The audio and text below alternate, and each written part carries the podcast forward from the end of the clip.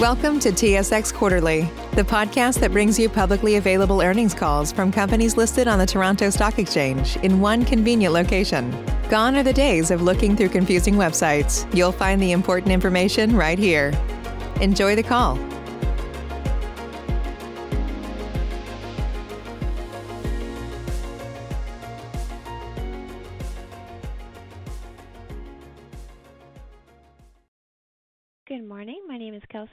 Be your conference operator today. At this time, I would like to welcome everyone to the Taseko Mines third quarter earnings production results 2021 conference call. All lines have been placed on mute to prevent any background noise. After the speaker's remarks, there will be a question and answer session. If you would like to ask a question during this time, simply press star then the number one on your telephone keypad. If you would like to withdraw your question, please press pound. Thank you. Mr. Brian Bergot, you may begin your conference. Thank you, Kelsey. Welcome, everyone, and thank you for joining Taseko's third quarter 2021 conference call. The news release announcing our financial and operational results was issued yesterday after market close and is available on our website at tasekomines.com.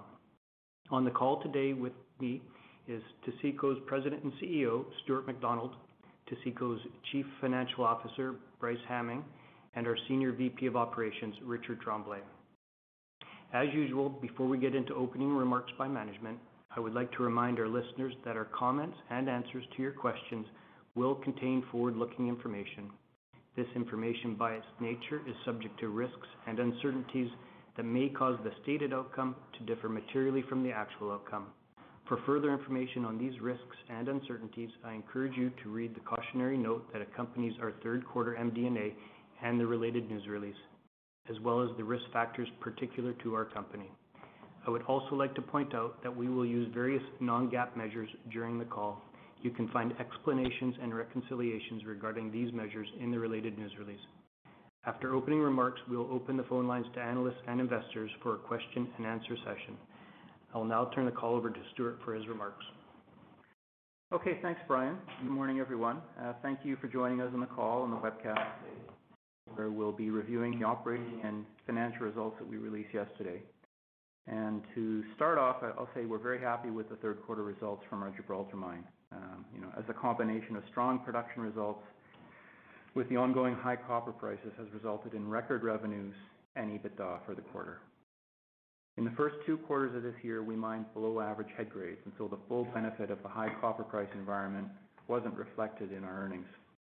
But in Q3, everything fell into place. We had higher grades as expected and a copper price that traded consistently in the range of $4.25 per pound, which is about 50% higher than the average price last year.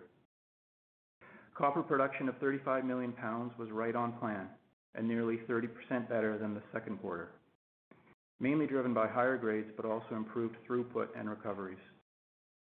Quarterly moly production also increased to 570,000 pounds, which helps as a byproduct credit. Our spend on site operating costs was very similar to the previous two quarters, but the higher metal production resulted in a steep decline in unit operating costs as our total C1 fell to $1.57 a pound from about $2 in the previous quarter. All of these favorable factors led to adjusted EBITDA of 76 million, which is actually 50% higher than our best quarter over the last 10 years. Cash flows from operations was also strong at $68 million. And as always with these numbers, remind people that Taseko only reports its 75% share of the mine's earnings and cash flow. We expect the strong operational and financial results to continue into the fourth quarter, with copper prices remaining above third quarter levels, and we continue to have access to higher grade ore in the Pollyanna pit.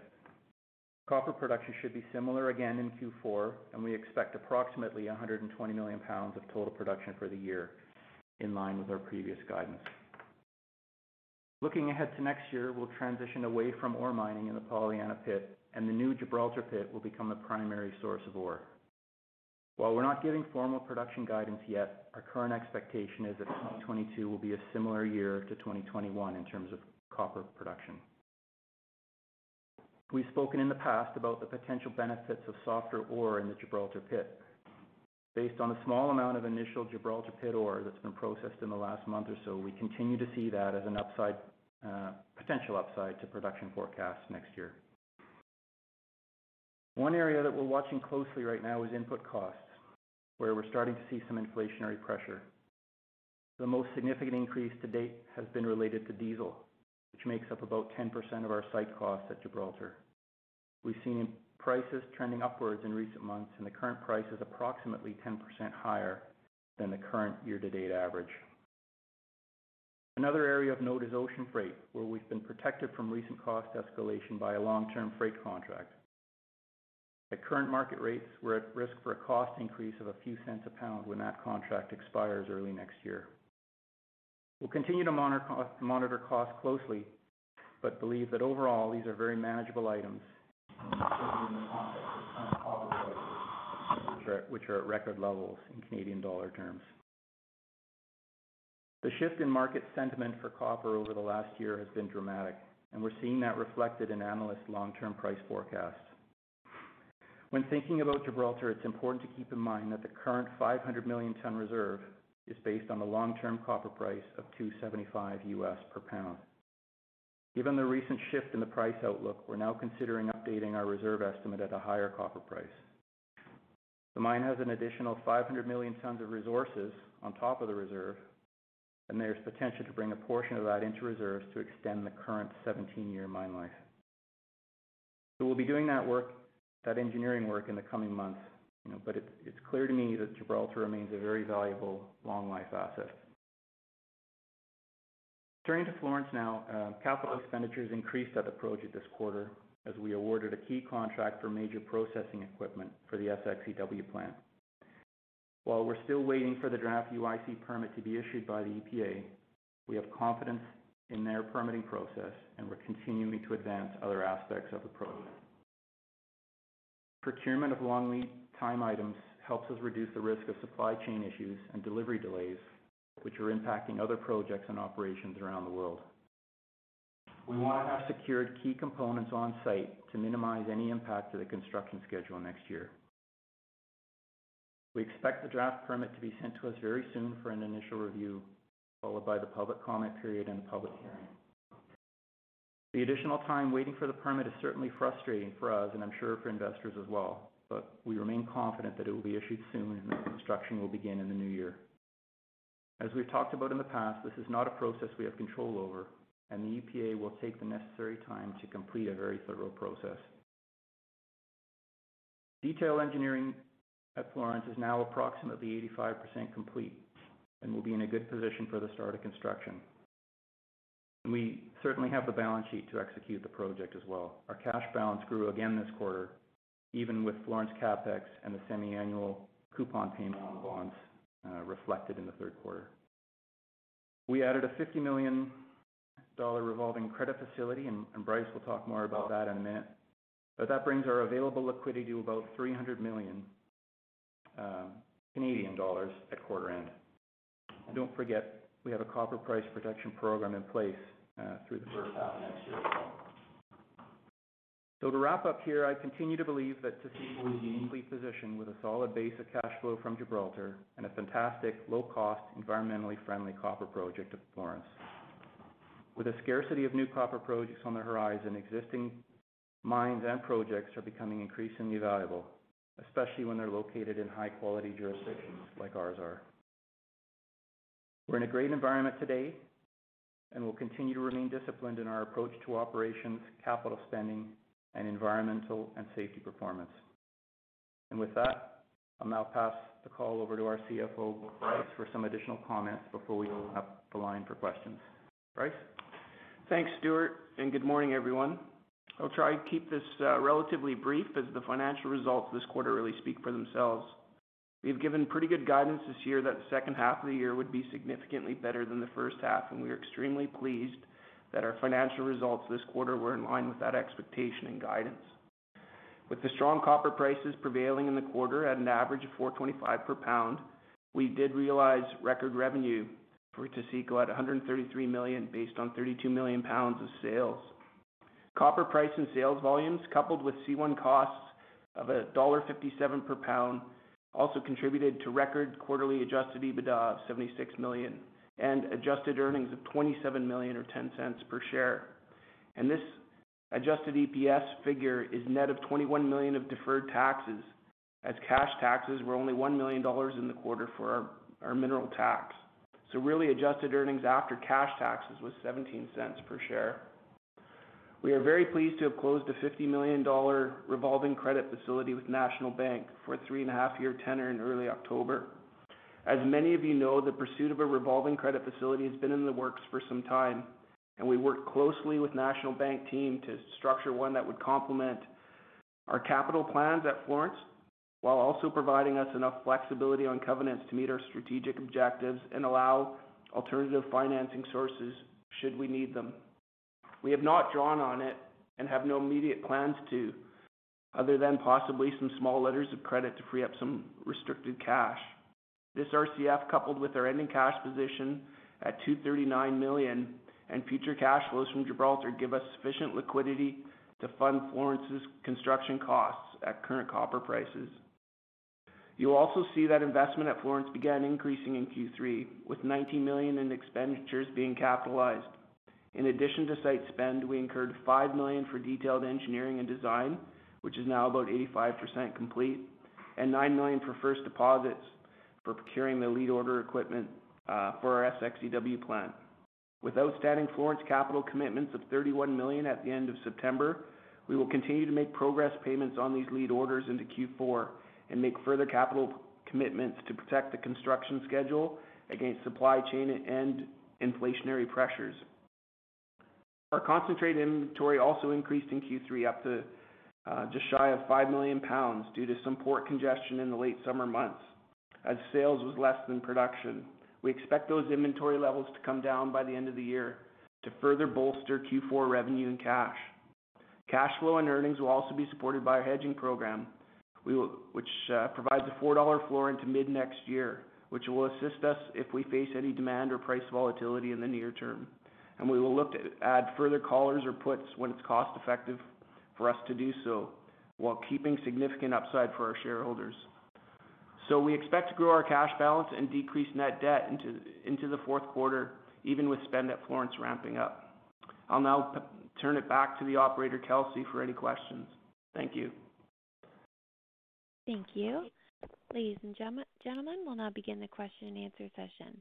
Should you have a question, please press the star followed by the one on your touchtone phone. You will hear a three-tone prompt acknowledging your request, and your questions will be polled in the order that they are received. Should you wish to decline from the polling process, please press the star followed by the two. If you are using a speakerphone, please lift the handset before pressing any keys. One moment please for your first question.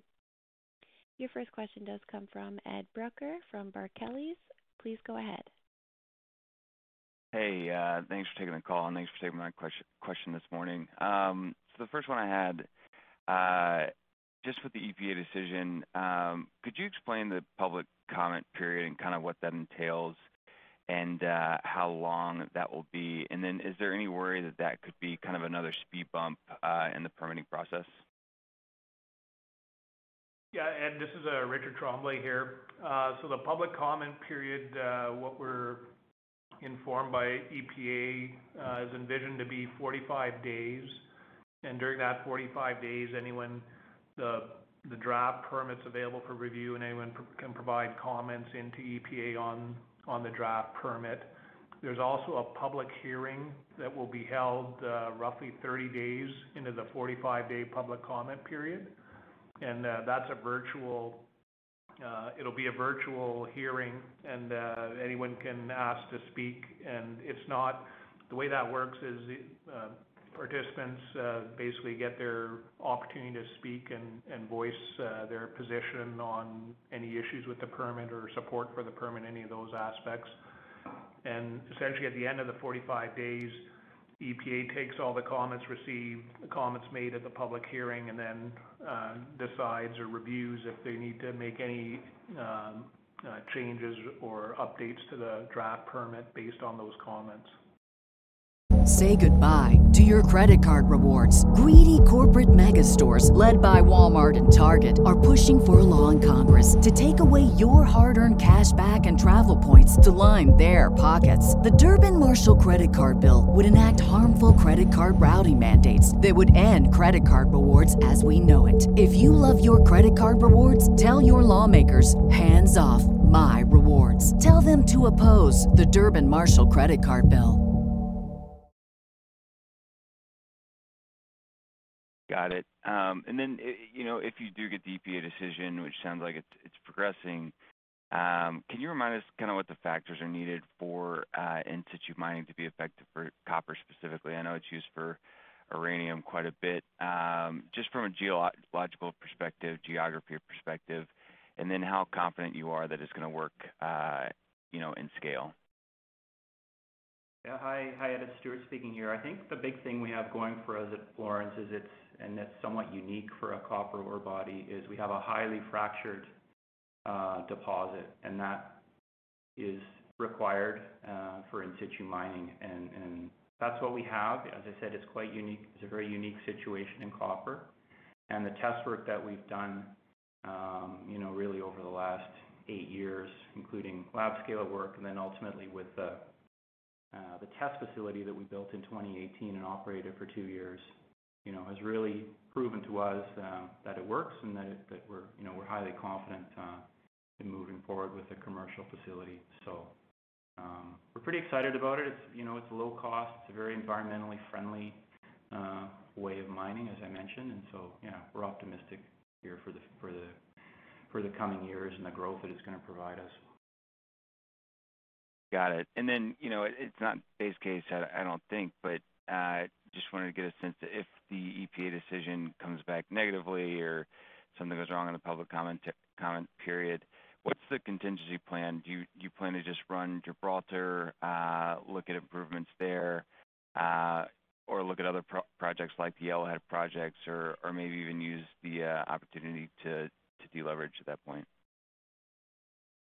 Well, you know, I mean, we're not really thinking in that lens at this point. I mean, we're we're going, you know, ahead on Florence. We're very optimistic that uh, it's gonna get permitted. I guess the one comment I would add on in terms of the public comment period that Richard described is we've been through a public comment period um, already a year ago, um, for the state permitting process, and that went very smoothly, and there weren't any uh, significant issues or opposition raised. So you know, we're optimistic about the permitting process. We think we're gonna get permitted and start construction next year. Um, you're right, we do have uh, other projects um, in the pipeline. We've got potential at Gibraltar um, to expand the mine life, which we talked about uh, on my call on the script a minute ago. And of course, Yellowhead coming in the future too. So we've got other projects in the pipeline, but you know, really, you know, really we're confident that Florence is gonna be the next mine for Taseko. Got it. That makes sense. Just one cleanup real quick, uh, if I can sneak this in. But that 19 million uh, that you spent on Florence this year, uh, or excuse me, this quarter, is that included in the total project spend, which I think was 230 million, or is that on top of that $230 million? Yeah. Uh, we have um, in that 19 million, there is site spend. so That's that site spend, which is um, about 4 million-5 million a quarter is not included in uh, the CapEx, but the 15 million that uh, has been paid for both detailed engineering and the lead orders would be. Awesome. Thanks for the time this morning. Ladies and gentlemen, as a reminder, should you have a question, please press the star followed by the one. Your next question comes from Craig Hutchison from TD Bank. Please go ahead. Hey, good morning, guys. Um, just a follow-up question on Florence. Just as you guys are waiting the final permits, you did mention you're gonna spend some more here in Q4. Like, any sense of uh, the capital you guys plan to spend this quarter in terms of Florence? Maybe kind of a breakdown between long lead items and detail engineering? Yeah, Craig, I can I can um, take a take take a shot at that one. I mean, essentially where we are today, um, we published our commitments at end of September, but you know, sitting here today, we've committed roughly $35 million US dollars towards um, long lead time items. That spend will, as Bryce described, will dribble in over the next few quarters. Um, we are looking at potentially an additional commitment of around 10 million US, and that again is to hedge or to protect ourselves in some respect on some items that we think are at risk for inflation. Um, you know, beyond that, we'll continue at similar spend rates. Um, you may see a little bit of a ramp up in in kind of the two or three months early next year as we prepare for for site construction activities. But those are that's kind of a general framework of how we're thinking Okay. about it. And is there any sort of, sort of set timelines for the EPA to kind of get back in terms of the post um, public commentary period? Are there sort of like you know mandatory 30, 45 day periods, or do they have flexibility to to take all the time they need? They have flexibility for sure. There's no there's no timeline or no mandated timeline, but certainly something we've we've talked about with them. Um, and you know, a lot of that will depend on the magnitude of the comments and um, that, come out of the uh, public comment period. Again, if, if it's if it follows the state process, which you know we're hopeful it will, we believe that that uh, review should go fairly smoothly. So, you know, that's that's the way we're thinking. Of it. And maybe just at Gibraltar, um, we've seen capex come down for the last uh, couple quarters here. Um, you any guidance you can give for for Q4? Do you, see kind of spending um, being similar to the Q3 levels, or we think it uh, will continue to decline here? Um, Yeah, Craig Richard here. So CapEx in Q4, um, between capitalized stripping, capitalized components, just general investment will be uh, actually coming down a bit from where we're in Q3. Okay. And I know next year you haven't obviously provided guidance, but you did, you know, state that production will be sort of similar levels to this year. Can we assume throughput's gonna be a little bit higher, um, you know, because of the softer ore, the grades will probably be similar to to reserve levels? Yeah, so we're not. I mean, definitely there's some upside in the throughput. Um, You know, as we sit today, we're in the very, you know, we had initial um, production um, of that ore processed through the mill, and it looks pretty good. But it's early days, and we're not gonna kind of give or throughput guidance um, today. You know, I just generally that we think it's gonna be a similar production year, and uh, I think we can give you know, certainly give more color and specific guidance next quarter. Okay, guys. Thanks. Um, Great to see the free cash flow. yeah, thanks, Craig. There are no further questions at this time. You may please proceed. Okay, thanks everyone uh, for dialing in, and we will talk to you again uh, uh, at year-end, at our year-end call in February. Bye now. Ladies and gentlemen, this concludes your conference call for today. We thank you much for participating and ask that you please disconnect your lines.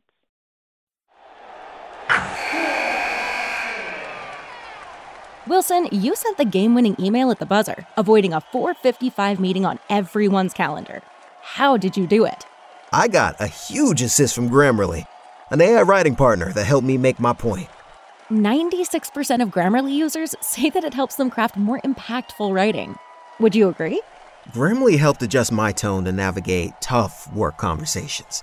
And it works everywhere I write, so I can quickly communicate effectively.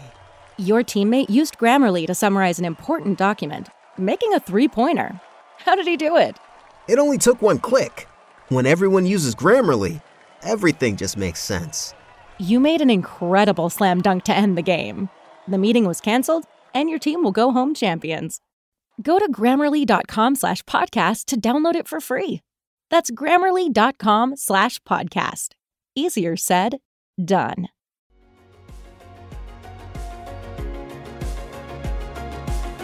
Thank you for listening to TSX Quarterly. If you enjoyed the cast, remember to leave a good rating. And remember, for any additional inquiries, please consult the company's investor relations section on their website. See you next time.